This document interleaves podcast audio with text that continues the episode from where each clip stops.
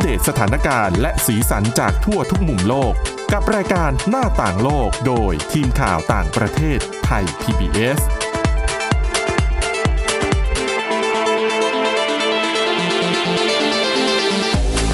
สวัสดีค่ะคุณผู้ฟังขอต้อนรับเข้าสู่รายการหน้าต่างโลกนะคะ ก็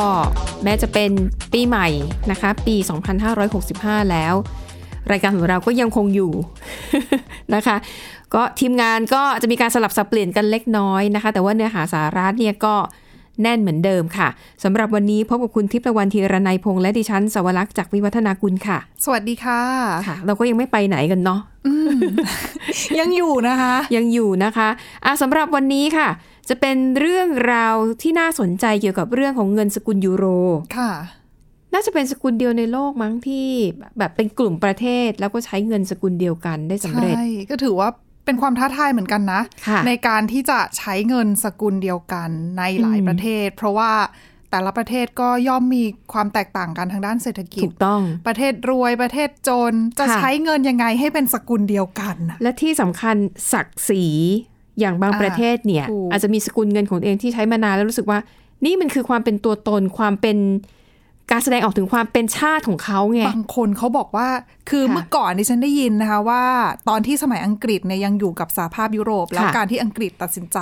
ไม่ใช้เงินสกุลยูโรเนี่ย อืม ส่วนหนึ่งก็เป็นเพราะว่าเขาอยากจะรักษา ใช่ สกุลเงินดั้งเดิมของ ค่ะ เขาอะปอนด์อะนะคะ อืม ปอนด์สเตอริงเนี่ยเอา ค่ะ ไว้ก็เลยตัดสินใจไม่ใช้ยูโร ค่ะ อันนี้เป็นเรื่องที่ได้ยินมา คืออังกฤษนี่ก็ทำได้เพราะว่าเศรษฐกิจเขาแบบแข็งแกร่งไง อืมแต่ อ่ะ ตอนนี้ก็ เออ ไม่ไม่อยู่แม้กระทั่งในสหภาพยุโรปแล้วนะคะออกไป ใช่ แล้ว ออกไปเรียบร้อยแล้วนะคะ ซึ่งพอยุโรปสหภาพยุโรปก็ทำเงินยูโรขึ้นมา ตอนนั้นอาเซียน ซึ่งอาเซียนเนี่ยการก่อตั้งก็ต้องยอมรับว่า ยึดโมเดลมาจากสหภาพยุโรป เราอยากเป็น ใช่ สหภาพยุโรป ก็เลยก่อตั้งเป็นอาเซียนได้ แล้วก็เลยมีคำถามถัดมาว่า แล้วถ้าอาเซียนจะทำสกุลเงินอาเซียนร่วมกัน เป็นไปได้มากน้อยแค่ไหนเดี๋ยว วันนี้ช่วงท้าย อืม ๆคือมีบทวิเคราะห์ของกระทรวงการต่างประเทศนะคะ ก็เคยเขียนไว้เหมือนกัน ก็น่าสนใจเดี๋ยวเอามาเล่าให้ฟัง แต่ว่าก่อนอื่นเนี่ยที่นำเรื่องนี้มาเล่า เพราะว่าเมื่อวันที่หนึ่งมกราคมที่ผ่านมา มันครบรอบ 20 ปีของการใช้เหรียญและธบัตรธนบัตรของ ค่ะ เงินสกุลยูโรนะคะ คือถ้าคุณผู้ฟังที่แบบเคยเห็นข้อมูลอาจจะสงสัยว่า อ้าวสามปีก่อนก็เพิ่งฉลอง 20 ปีเงินยูโรไปไม่ใช่เหรอ อืม คืออย่างนี้ค่ะ การที่จะเปลี่ยนให้แต่ละประเทศเนี่ย ยกเลิกการใช้เงินของตัวเอง แล้วมาหันมาใช้เงินสกุลยูโรมันต้องมีช่วงเปลี่ยนผ่าน อืม ซึ่ง แล้วเรื่องใหญ่ด้วยนะคะ ระบบของยูโรในตอนนู้นน่ยนะคะก็คือ เขาจะเริ่มต้นด้วยการเอาเงินสกุลยูโรมาใช้ในหมุนเวียนในระบบแต่จะเป็นในรูปแบบที่ไม่ใช่เงินสด เช่น ออกเป็นเช็คเดินทางนะคะ หรือว่าเป็นการจำนองอะไรแบบเนี้ยคือมันจะหมุนเวียนอยู่ในระบบใช้คู่กันไป เงินสกุล กับสกุล เก่า เก่า ใช่ แล้วค่อยๆ ทยอยเก็บสกุลเก่ากลับ แต่ว่าเงิน ค่ะ สกุลเก่ากับเงินยูโรเนี่ยที่ค่าเงินเขาไม่เท่ากัน ใช่เขาก็จะมีการเทียบกัน คือเทียบอะเทียบได้ แต่ว่าพอเวลาเวลามาใช้จริงอะมันปัดเศษลำบากไง เอาถูก ถูกไหมอย่างสมมติเอาเงิน เอาเงินฟรังของฝรั่งเศสละกัน ค่ะ สมมติขนมปังหนึ่งอัน ถ้ามาผันเป็นเงินยูโรในตอนนั้นเนี่ยมันจะตก 1.63 ยูโร อ้อ แต่ถามว่าเวลาถ้าใช้จ่ายกันจริง ๆอ่ะควรจะไปเอาเศษจุดหกสามมันก็ไม่สะดวก ส่วนมากเขาก็จะปัดขึ้น อ่ เท่ากับว่า สินค้ามันจะแพงขึ้น อ่า ซึ่ ก็ ง คือ ซึ่งเป็นธรรมดา ข้อเสียคนก็จะไม่อยาก เป็นธรรมดาของคนค้าขายไม่ค่อยมีใครปัดลงหรอกอะไรอย่างเงี้ย ถูก นะคะ อ่ะนั่นก็คือว่าทำไมมันถึงมี 20 ปี 2 รอบ ก็คือรอบแรกเป็นการใช้ในรูปแบบที่ไม่ใช่เงินสด แต่มันเข้าสู่ระบบเศรษฐกิจของยูโรแล้วใช้คู่กันไป จนกระทั่งปี 2545 ค่ะ 1 มกราคมคือวันที่เหรียญและธนบัตรยูโรถูกนำมาใช้ในชีวิตประจำวัน คนจะได้จับเงินของจริงแล้ว ดังนั้นที่เราจะมาเล่าในวันเนี้ยคือวันที่เงินธนบัตรในรูปของเหรียญและธนบัตรถูกนำออกมาใช้ อาจจะได้เข้าใจตรงกันนะคะอ่ะทีนี้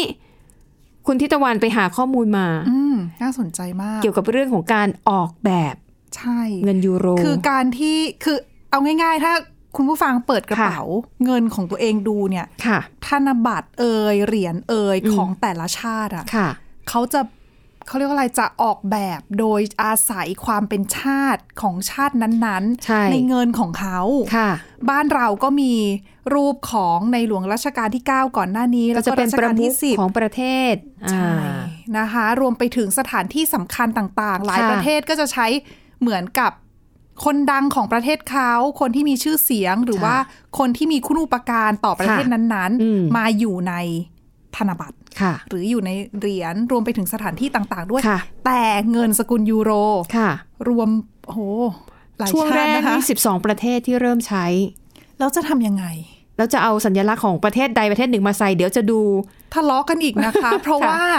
คือหลายประเทศเนี่ยก็ไม่ใช่ว่าเหมือนจะรวมตัวกันได้ แต่ว่า ค่ะ ความสัมพันธ์บางประเด็นก็อาจจะมีกระทบกระทั่งกันบ้าง เล็ก ค่ะ ๆ น้อยๆ ในเรื่องของอัตลักษณ์ของแต่ละประเทศที่ ค่ะ อาจจะเด่นชัดหรือว่าอ้างถึงว่าสิ่งนี้เป็นของตัวเอง สิ่งนี้เป็นของประเทศไหนอะไรอย่างเงี้ยค่ะ ค่ะ ดังนั้นเนี่ยการออกแบบยากมาก อืม วันนี้ค่ะ เลยจะพาไปรู้จักคนที่เขาบอกว่าเป็นคนออกแบบธนบัตร อืม ของยูโรนะคะธนบัตรยูโรนะคะ ชื่อว่าคุณโรเบิร์ตคาริน่าค่ะ คนนี้นะคะ สมัยนู้นเนี่ยตอนที่เขาทำงานออกแบบเนี่ยเขาบอกว่าตอนนั้นเขาเป็นกราฟิกดีไซเนอร์ ค่ะ ทำงานให้กับธนาคารแห่งชาติออสเตรียค่ะ แล้วตอนนั้นเนี่ยเขาก็ไปประกวดออกแบบผลงานนี่แหละ แล้วก็ไป ค่ะ ประกวดชนะเมื่อปี 1996 นะคะ ก็สร้างผลงานการออกแบบธนบัตรยูโรเป็นครั้งแรกค่ะ เขาบอกว่าไอเดียของเขาในการออกแบบคือเขาต้องมาคิดก่อนว่า ค่ะ จะทำยังไงให้คนไม่ทะเลาะกัน อืม ให้แต่ละประเทศ คนแต่ละประเทศเนี่ย คือไอเดียของยูโรคือการรวมกลุ่ม การรวม ค่ะ ตัว ร่วมไม้ร่วมมือ แต่ว่าธนบัตรเนี่ยควรที่จะทำให้ไม่มีความแตกต่างนะ ค่ะ ไม่ต้องมาทะเลาะกันดัง ค่ะ นั้นเนี่ยเขาก็เลยมองว่าการใช้คนมาเป็น มาเป็นต้นแบบอะ อ่ ในการ เอารูปใครคนใดคนหนึ่งมาไว้ในธนบัตร ไม่ได้ไม่ได้ ค่ะ แล้วเป็นระเบียบเป็นกฎของยูโรเลยนะคะ ค่ะ ที่เขาบอกว่าคือทางการเขาบอกเลยว่าสหภาพยุโรปเขาบอกว่า ห้ามเอาภาพคือภาพเหมือนเนี่ย เอามาลงไปในธนบัตรได้ แต่ว่าภาพเหมือนที่เอามาเขียนลงเอามาเป็นแบบในธนบัตรเนี่ย ต้องดูแล้วไม่รู้ว่าเป็นใคร ค่ะ เพราะว่าถ้าดูแล้วหน้าคล้ายใครคนใดคนหนึ่ง อืม เดี๋ยวเขาก็จะไปผูกโยงกับเรื่องของประเทศเป็นเชื้อชาติ ค่ะ เออแล้วเดี๋ยวก็จะทะเลาะกันอีกดังนั้นเนี่ยมีหน้าได้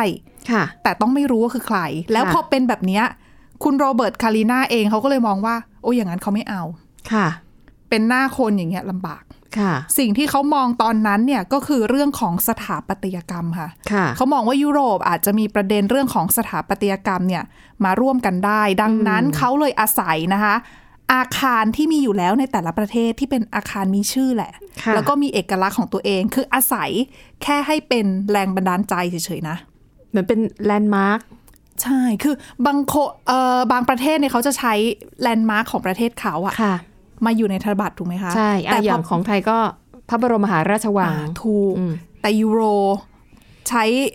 สถาปัตยกรรมอาคารใดอาคารหนึ่ง โดยเฉพาะไม่ได้นะคะ สิ่งปลูกสร้างเฉพาะไม่ได้ ดังนั้นเขาเลยหยิบสิ่งที่มีอยู่ของประเทศต่าง ค่ะ ๆ มาเป็นแรงบันดาลใจแล้วปรับ อืม ปรับแต่งรูป ค่ะ ให้มันดูง่ายขึ้น ค่ะ แล้วก็เหมือนกับปรับแต่งจนทำให้ดูไม่รู้ว่าอาคารนั้น หรือสิ่งปลูกสร้างนั้นเนี่ยเอามาจากที่ไหน อืมอืม คือทำให้มันกลางเข้าไว้อะค่ะ อ่ะอย่างเช่น อย่างที่ที่ฉันเห็นในภาพก็คือ เป็นกรอบหน้าต่าง อ่า มีลวดลาย ใช่ แต่แค่นั้น เป็นกรอบหน้าต่างที่มี คื ล อ ว อดงแให้ ลา ความ ย รู้สึกว่าเอ้ย ค่ะ เนี่ยสถาปัตยกรรมยุโรปแหละ ค่ะ แต่ไม่รู้ชาติไหน อืม เออเพราะว่าก็จะมีคล้ายๆกัน ซึ่งเขา ค่ะ บอกการที่เขาอาศัยใช้ภาพพวกประตูหน้าต่าง ค่ะ เหล่านี้อะนะคะ ลงมาอยู่บนธนบัตรเนี่ยเขาบอกว่าต้องการมีความหมายด้วยนะ ค่ะ ต้องการจะสื่อให้เห็นถึงการเปิดกว้าง แล้วก็วิสัยทัศน์ในอนาคตของ ค่ะ สหภาพยุโรปนั่นเอง อืม ก็มีหลากหลายอย่างนะคะ มีทั้งอาคารเอ่ยประตูหน้าต่างอย่างที่บอกไปรวมไปถึงสะพานก็คือมีหลากหลายสถาปัตยกรรมนั่นแหละ ค่ะ ก็แต่ส่วนใหญ่เนี่ยหลักๆก็คือกลางๆเข้าไว้หน่อย ค่ะ อืม อืม ซึ่งนะคะเขาบอกว่าแบบที่เขาออกแบบเนี่ย ครั้งแรกที่ทำการพิมพ์นะคะ ธนบัตร ค่ะ พิมพ์เพื่อออกมาใช้งานนะคะ มากถึง 14,500 ล้านใบ โอ้โห ค่ะ ก็ก็ใช้ทั้งยูโรอะ เดี๋ยวนะ ค่ะ ประชากรเขาก็ สองร้อย เขาเขาบอกว่า สองร้อยสามร้อยล้านคน ปัจจุบันเนี่ยมี ค่ะ คนจับเงินยูโรนะคะ ค่ะ อยู่ประมาณ 350 ล้านคน ค่ะ เออแต่ว่าคืออย่างที่เงินสกุลยูโรนักท่องเที่ยวไปก็ต้องใช้นะคะ ดังนั้นเนี่ยก็ทั่วโลกนั่นแหละที่ค ค่ะ รอบครองธนบัตรเหล่านี้คือผลิตรอบแรกๆนะคะคือ14เออ14,500 ล้านใบ ก็ตั้งแต่ 5 ยูโรไปจนถึง 500 ยูโรนะคะ ค่ะ ซึ่งผู้ที่เป็นคนผลิตเนี่ยธนบัตรจะเป็นธนาคารกลางยุโรป ค่ะ ก็คือเป็นคนทำออกมาทั้ง อืม คัดเลือกคนออกแบบ แล้วก็ ค่ะ ผลิตออกมาแล้วก็กระจายให้ประเทศต่างๆ เพื่อป้องกันไม่ให้มีการเลือก อืม ข้างใดข้างหนึ่ง ชาติใดชาติหนึ่งโดยเฉพาะนะคะ ค่ะ แล้วก็นับจากวันนั้นถึงวันนี้เขาบอกว่ามีธนบัตรยูโรเนี่ยพิมพ์ออกมาเพิ่มเนี่ยอีกเกือบหนึ่งเท่านะตอนนั้น ค่ะ อืมนอกจากนี้นะคะ ไม่ใช่แค่ธนบัตรอย่างเดียว เราต้องพูดถึงเหรียญด้วย ค่ะ ถ้าพูดถึงเงินนะคะ เงินเหรียญยูโรค่ะ เขาบอกว่าจะมีความพิเศษแตกต่างจากธนบัตรนิดนึง อืม เพราะธนบัตรเนี่ยเขาออกโดยธนาคารกลางถูกไหมคะ ค่ะ อเป็นเป็นเขาเรียกว่าองค์กรเดียวอะ ก็ ่ะ คือ งค์กรกลาง ทุกใบที่ผลิตออกมาก็จะมีดีไซน์เหมือนกันทุกใบ ถูกต้อง อืม ที่ไหนเหมือนกันหมด แต่ ค่ะ เหรียญยูโรค่ะ มีความพิเศษ เพราะว่าคนที่ผลิตเหรียญคือประเทศสมาชิก อ๋อผลิตเอง แต่ ได้ ใช่ดังนั้นนะคะเขาก็เลยเหมือนกับอนุญาตให้คือเหรียญมีสองด้าน ใช่ ด้านหัวกับก้อย อ่าเขาบอกว่าด้านหนึ่งเนี่ยจะต้องเหมือนกัน อืม ทั้งยูโร ชาติยู คือ โร ไอ้ด้านที่มันเขียนตัวเลขไว้ใช่ไหม อ่ะ ว่าเหรียญนี้มีมูลค่าเท่าไหร่ ต้องเหมือนกัน ค่ะ ส่วนอีกด้านหนึ่งเนี่ยด้วยความที่แต่ละประเทศผลิตเองอะ อ๋อก็ อนุญาตให้ใส่ความเป็นประเทศนั้นเข้าไปได้ที่สื่อถึงประเทศนั้น ดังนั้นเนี่ย อัน คนสะสมเก็บได้ ดิฉันไม่เคยสังเกตไม่เคยรู้มาก่อนเลยนะ เดี๋ยวต้องย้อนกลับไปดูเหรียญเก่า ใช่ไหม ๆที่แบบ ดิฉันก็ไม่ เก็บไว้ เคยเคยคิดเหมือนกัน ไม่เค ว่าย เอ้ คิ ย ดค่ะ ก็มีเป็นเอกลักษณ์ของแต่ละประ น่า เท สน ศ ใจ นะ อย่าง เอ นี้ อ สะสมได้ ใช่เก็บ เพราะตอนนี้ ไอยๆ 19 ประเทศแล้วนะ ในในยูโรโซนที่หันมาใช้เอ่อเงินของยูโรอะนะคะ อืมแต่ละแต่ละเหรียญก็เป็นเอกลักษณ์ของแต่ละประเทศ ต้องรีบกลับ น่า ไป สน ค้ ใจ นดู มาก นะนะคะ อืม อ่ะของคุณหมดยัง มีอีกเรื่อง อ่ะ ของอนาคต ค่ะ คือคุณคนคุณโรเบิร์ตคาริน่าเนี่ยเขาก็พูดถึงความท้าทายของดีไซเนอร์คนใหม่เหมือนกันนะ อ๋อ เพราะว่าคนเพราะว่า เพราะคนเก่า เมื่อ นี่ก็ 20 กว่าปีแล้วใช่ไหม 20 ปีเขาบอกว่าเกินสิใช่ เกิน เขาต้ สิ องออกแบบมาก่อน เออออกแบบมาก่อนกว่าจะผลิตออกมาใช้ ใช่ค่ะ ค่ะ แล้วก็เมื่อ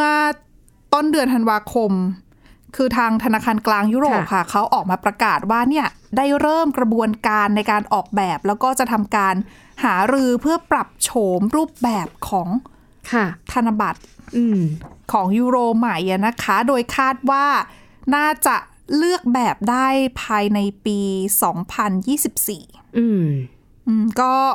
ปีนี้ 22 ใช่ไหมก็อีก 2 ปี ค่ะ สองสามปีนะคะ ค่ะ แล้วก็ก็เลยมีบางคนประเมินกันว่า เอ๊ะ ออกแบบคราวนี้ จะออกแบบยังไง คือยุโรปเนี่ยเขาอยากจะให้แบบที่ออกมาเนี่ยมีการสะท้อนถึงอัตลักษณ์ของยุโรปด้วย ค่ะ เข้ากับชาวยุโรปทุกคน อืม แล้วก็ทุกพื้นเพ ค่ะ คือไม่ว่าคุณจะมาจาก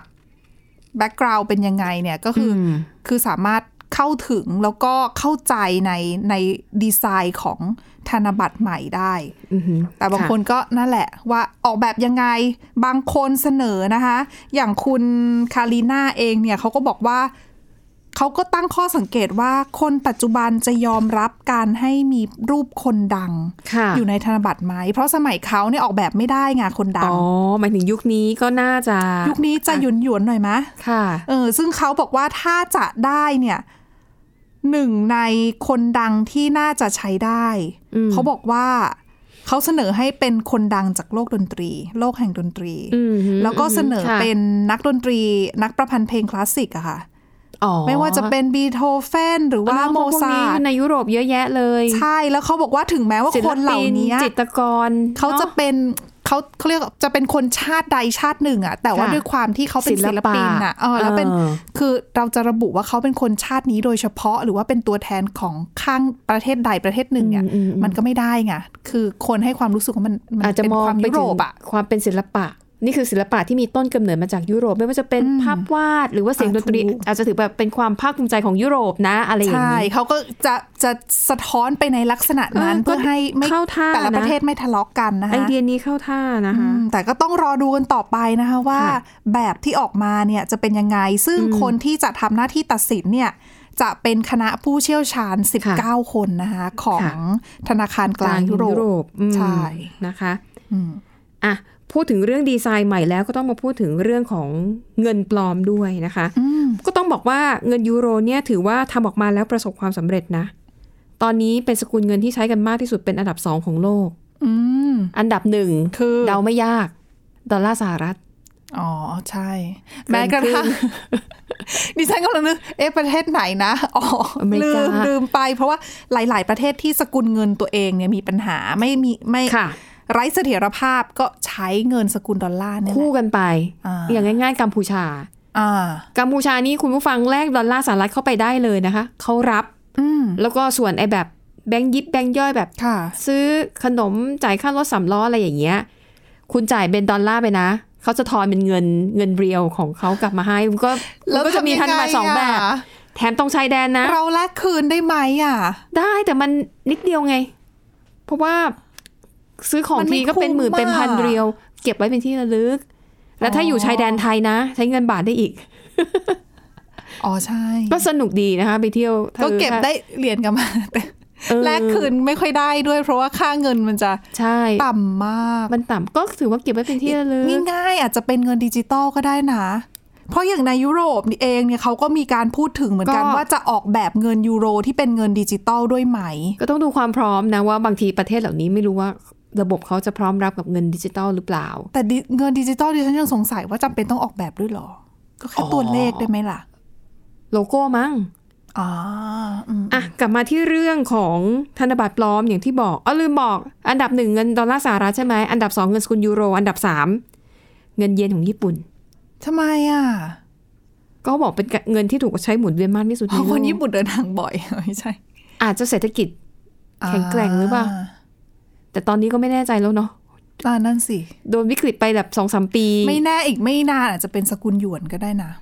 อืม เป็นไปได้ เพราะว่าเปิดตลาดค่อนข้างเยอะใน ค่ะ หลายภูมิภาคเลย แล้วบังเอิญ ค่ะ มาเจอกับโควิด -19 พอดีก็เลยอาจจะ ใช่ เงียบๆไป ญี่ หน่ ปุ่น อย อาจจะโดนแซงเพราะญี่ปุ่นก็ช้ำเนาะโอลิมปิกก็โดนเลื่อนโดนโควิดอู้เยอะไปหมด แหมแต่ก็ต้อง อ่ะ ชื่นชมการจัดการโควิด -19 ของเขาก กลับมาที่เรื่องเงินปลอม เพราะอย่างที่บอกว่าพอเป็นเงินสกุลเงินที่ได้รับความนิยมอ่ะ ค่ะ มันก็อาจจะเป็นเป้าหมายว่าของการปลอมแปลงนะคะ อ่ แต่จะบอกเลยนะคะว่า หน่วยงานที่เกี่ยวข้องของยูโรเนี่ยเขาก็คือธนาคารกลางยุโรปนั่นแหละเขาให้ความสำคัญกับเรื่อง การตรวจสอบหาธนบัตรหาธนบัตรปลอมอย่างมาก ค่ะ เขามีทีมวิจัยและพัฒนานะคะ เขาจะพัฒนาเทคนิคการผลิตธนบัตรให้ปลอมได้ยากมากขึ้นเรื่อยๆนะคะ แล้วเขาบอกว่าในอาคารไอธนาคารกลางของยุโรปอะมีห้องอยู่ห้องหนึ่งห้องนั้นเนี่ยนะคะ จะเก็บธนบัตรปลอมที่ยึดมาได้ อืม เขาบอกว่าตอนเนี้ยมีเกือบ 1,000 ใบ แล้วธนบัตรที่ถูกปลอมมีมูลค่าตั้งแต่ 5 ยูโร ไปจนถึง 500 ยูโร แล้วตลอด 20 ปีที่ใช้ในระบบหมุนเวียนเนี่ยเขามีการศึกษา อืม แล้วเขาบอกว่า ทุกประเทศในยูโรโซนนะคะจะต้องมีศูนย์ตรวจธนบัตรปลอมของตัวเอง แต่เขาบอกว่าศูนย์ที่ดีที่สุดเนี่ยคือที่แฟรงก์เฟิร์ตเพราะ อืม การปลอมแปลงที่แฟรงก์เฟิร์ตเนี่ยแปลปลอมแปล ก้าว ง หน้าที่สุด ใช่ คือปลอมแปลงเก่งที่สุดน่ะในแฟรงก์เฟิร์ตน่ะเขาก็เลยต้องเอาไอ้ธนบัตรปลอมเนี่ยนะคะ ค่ะ มาตรวจสอบ ถือว่าเป็นตัวอย่างที่ดีมากๆนะคะ จริงๆเนี่ยการเอาธนบัตรปลอมมาตรวจสอบอาจจะอาจจะทำให้เรารู้เทคนิค ค่ะ ของมิจฉาชีพก็ได้นะคะ เพื่อจะได้เอาไปป้องกันเวลาผลิตในอนาคต อือหือ อืม นะคะอ่ะนี่ก็เลยเป็นเกร็ดความรู้เกี่ยวกับเรื่องของเงินยูโร ทีนี้ไปดูประเด็นอ่ะเดี๋ยวเรายังไม่ได้เล่าที่มาว่าทำไมต้องเป็นเงินสกุลยูโรใช่ไหมคะคือ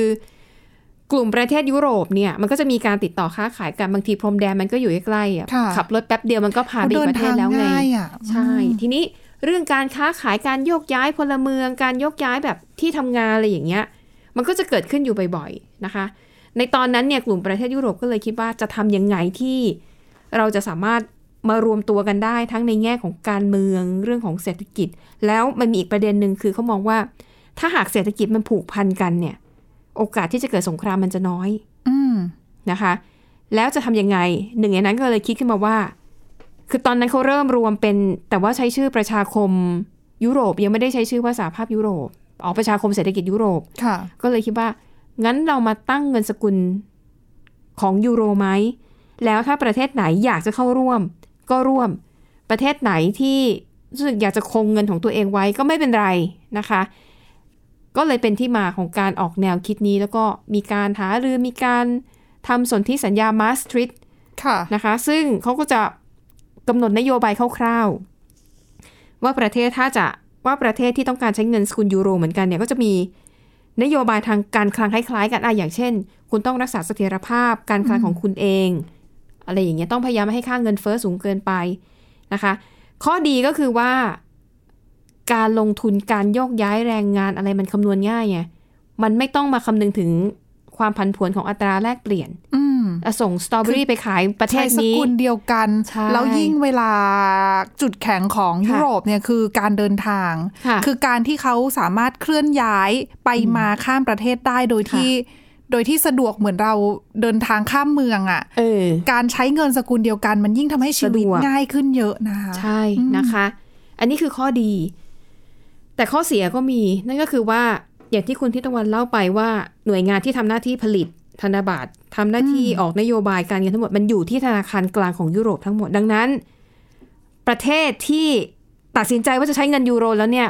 คุณจะไม่สามารถกำหนดนโยบายหรือว่าขึ้นอัตราดอกเบี้ยอะไรของคุณเองได้ เพราะว่าทุกอย่าง แล้วผูกถูกผูกเอาไว้ ใช่ นี่ ใช่ เป็นจุดที่ทำให้บางประเทศเลือกที่จะไม่ใช้ยูโร แล้ว ค่ะ ก็บางประเทศเลือกที่จะไม่รวม อืม รวมกับตัว Eurozone ซิงเกิลมัน ใช่ไหม ใช่ ค่ะ ซึ่งความกังวลนี้มันก็เป็นเหตุผลที่ฟังขึ้น เพราะว่าระดับการพัฒนาทางเศรษฐกิจของยุโรปมันไม่เท่ากัน สมมติออกนโยบายมาอย่างหนึ่งมันอาจจะช่วยให้อุ้ยประเทศเนี้ยเศรษฐกิจดีการเงินแข็งแกร่งขึ้น แต่อีกประเทศหนึ่งกลายเป็นผลเสีย แต่มันเลือกไม่ได้ไง ประเทศเยอะก็ต้องคิดเยอะ ใช่ อืมปัจจัยแต่ละที่เขาไม่เหมือนกัน เหมือนตอน นะ ที่กรีซเจอปัญหาวิกฤตเศรษฐกิจอยู่ช่วงหนึ่ง อ่า ซึ่งตอนนั้นหลายประเทศ หนัก ก็ มากนะคะ อะยังไงดีเขาก็มองว่ากรีซเนี่ยเป็นเหมือนตัวถ่วง พูดง่ายๆ กรีซคือเป็นตัวถ่วงเป็นภาระของสหภาพยุโรปในในตอนนั้นเพราะว่าเขาใช้เงินสกุลเดียวกันใช่ไหมแต่ต้องบอกว่าเยอรมนีก็เข้มแข็งมากเป็น คุณแองเกลามาร์เคลด้วย อ่า อดีตผู้นำ ก็เนี่ยดิฉันก็ไม่รู้ว่าคน ใหม่ขึ้นมาเนี่ยจะแกร่งขนาดเธอหรือเปล่าไงคือสหภาพยุโรป ค่ะ ตอนนี้ที่ยังคงเป็นสหภาพยุโรปอยู่ได้เนี่ย ค่ะ แล้วฝ่าฟันอุปสรรคนานาประการได้เนี่ย ค่ะ ส่วนหนึ่งต้องยกความดีความชอบแห่งกันล่าเมเคิลนะคะ ค่ะ คือเธอนี่ยืนหนึ่งมาก ๆ ในขณะที่คนอื่นไป ไปแล้วมา ใช่ ไปแล้ว คือ มาอยู่เรื่อย พอเจอวิกฤตน่ะ จิตใจมันต้องเข้มแข็งอ่ะ อ๋อ มันต้องแน่วแน่ นะคะดิฉันจำได้เลยตอนแปลข่าวกรีซประสบวิกฤตแล้วก็หลาย ๆ ประเทศก็บอกว่าตัดกรีซออกไปเถอะเราจะไปแบบเป็นภาระ อ่า แล้วเนี่ยออกนโยบายนี้มากลายเป็นทั้งยูโรโซนต้องมาแบกกรีซเหรอ ๆ ใช่แล้วกรีซเองก็ไม่พอใจนะ เพราะว่าเท่ากับยูเอ่อ EU เนี่ย ก็มาบังคับว่าเขาใช้มาตรการนู่นไม่ได้ ใช่ มาตรการนี่ ใช่ ไม่ได้คนในประเทศก็ไม่พอใจ ต้องมีมาตรการอะไรนะตัดลดรายจ่ายของรัฐตอนนั้นน่ะ ใช่โอ้โห แต่ดิ เป็น ฉัน ปัญหา จำได้เลยคุณมาเคียวเนี่ยยืนยันเสียงเดิมตลอดไม่ได้ เราจะต้องดูแลกรีซเราจะต้องแบบอื้อหือนะคะ เอออ่ะเธอไม่อยู่แล้วอ่ะ ทีนี้ควร เธอยัจะงมี มา ชีวิต อยู่ เออแต่เธอไม่ได้อยู่ในตำแหน่งเท่านั้นแหละยังมีชีวิตอยู่อาทีนี้ก็เลยกลับมานะคะ อย่างที่บอกว่าแล้วอาเซียนล่ะ เรารวมตัวกันเป็น 10 สมาชิกอาเซียนได้แล้ว อืม แล้วเราจะทำเงินอาเซียนเหมือนกับเงินยูโรได้หรือเปล่านะคะเอ่อดิฉันไปเจอบทความนะคะของกรมอาเซียน จากกระทรวงการต่างประเทศของไทยเนี่ยแหละเขาก็วิเคราะห์ไว้น่าสนใจ คือเขามองว่า การที่กลุ่มประเทศใดประเทศหนึ่งจะมารวมตัวแล้วใช้เงินสกุลเดียวกันได้เนี่ย มันจะต้องมีความเศรษฐกิจเนี่ย มันจะต้องไม่แตกต่างกันมากจนเกินไป อืม ประเด็นนี้อาเซียนก็ไม่ผ่านแล้ว เอาถูกค่ะอาเซียนนี่ คือว่ายุโรปนะ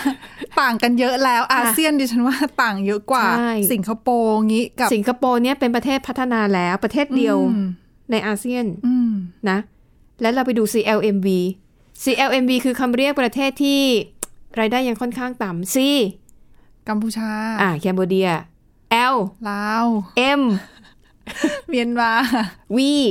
เวียดนาม อ่า เดี๋ยวเติมไทยต่อ ไม่มีไม่มี ค่ะ ไทย คือมันมีความแตกต่างทางเศรษฐกิจกันมากเกินไป ใช่ เนาะเราอย่างที่บอก CLMB แต่ตอนนี้อ่ะเขาก็เริ่มพัฒนาขึ้นมาเยอะพอสมควรนะคะ แต่ยังไงก็ไม่ทันสิงคโปร์อย่าอย่าว่าไปถึงสิงคโปร์ โอค เลย โอค เอาให้ทันเมืองไทย มาเลเซีย บรูไนอินโดนีเซีย มัน ไม่ ก็ แต่ว่าถ้าเราย่ำอยู่กับที่เนี่ย มันก็ ค่ะ มีอนาคตที่เขาจะตีตื้นขึ้นมานะ นะคะ เอ๊ะคุณว่าใคร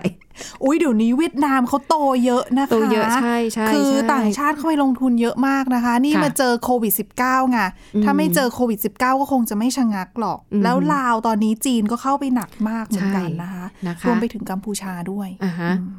แต่อ่ะเอาเป็นว่าข้อแรกคือตอนนี้ความแตกต่างเยอะๆกันไป การจะใช้เงินสกุลเดียวกันไม่น่าจะเป็นไปได้สองค่ะ อย่างที่เล่าไปว่าการมีสกุลเงินของตัวเองเนี่ยมันถือเป็น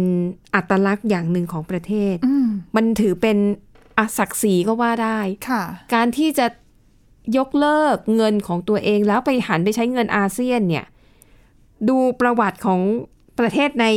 อาเซียนแต่ละประเทศเนี่ยอย่างกัมพูชาเขาก็ถือว่าเขาเป็นอาณาจักรขอมโบราณ เอออ อยู่แบบ มีความเป็นชาตินิยมเยอ ใช่ ะ แล้วยังใช้ไอเดียของเรื่องชาตินิยมในการผูก อืม ผูกใจของประชาชนอยู่ ดังนั้นเนี่ยในการรวม ยาก ตัวคือถ้าถ้าชาตินิยมเยอะมาก ๆ เนี่ย จะรวมกันก็ยาก คืออย่างในสหภาพ ค่ะ ยุโรปแรก ๆเขาก็ใช้ประเด็นเรื่องของเศรษฐกิจ ค่ะ มาชูเพื่อให้รวมกันได้แล้วค่อย ค่ะ ขยายไปในประเด็นอื่นนะนะคะ อืม แต่เราเนี่ยหวังจะให้เศรษฐกิจมารวมกันได้ ก็ยากแล้ว การเมืองนี่ไม่ต้องพูดถึงเลยนะคะ ใช่นะคะ ก็อ่ะในบทวิเคราะห์ของกรมอาเซียนเนี่ยก็เลยมองว่า มันเป็นไปได้ยากนะคะที่ประเทศในภูมิภาคอาเซียนเนี่ยจะยอมยกเลิกการใช้เงินตราของตัวเองนะคะ และการที่ยอมให้องค์กรกลางอ่ะสมมติถ้ามีธนาคารกลางอาเซียน แล้วจะยกการตัดสินใจทั้งหมดให้กับธนาคารกลางอาเซียน จะได้ไหม คงไม่ยอมอ่ะ ใช่ไหมล่ะ คือแต่ละประเทศก็ ใช่ กลัวว่าทำไมถึงเป็นเรื่องของการบริหารจัดการทางการเงิน ค่ะ ของแต่ละประเทศของประเทศเราเองเราดูเองไม่ได้ล่ะ อืม ก็เดี๋ยวตีกันอีกทะเลาะกัน ค่ะ ด้วยนะคะ ก็ก็สรุปก็คงรอต่อ คงยาก ไปนะเงินสกุลอาเซียน เอาตอนนี้ ไม่ เอา แต่ก็ก็มีการพูดถึงนะ เอาตัวเองให้รอดก่อน คือแต่แต่ช่วงนี้ ค่ะ ก็พูดได้แหละว่าอาหลายประเทศคืออาอาเซียนรวมไปถึงหลายประเทศทั่วโลกเนี่ยก็ก็ก็ยังคงให้ความสำคัญของโควิด -19 มาก่อนดังนั้นเนี่ย อืมอืม เรื่องของความร่วมมือต่างๆ ก็ก็น่าจะยืนกับโควิด -19 เป็นหลัก ใช่นะคะอ่ะและทั้งหมดนี้ค่ะก็คือเรื่องราวนะคะที่พวกเรานำมาเสนอหวังว่าจะเป็นประโยชน์กับคุณผู้ฟังบ้างไม่มากก็น้อยสำหรับวันนี้หมดเวลาแล้วขอบคุณสำหรับการติดตามพบกันใหม่ในตอนหน้า เราสองคนและทีมงานลาไปก่อน สวัสดีค่ะ สวัสดีค่ะ Thai PBS podcast. View the world via the voice.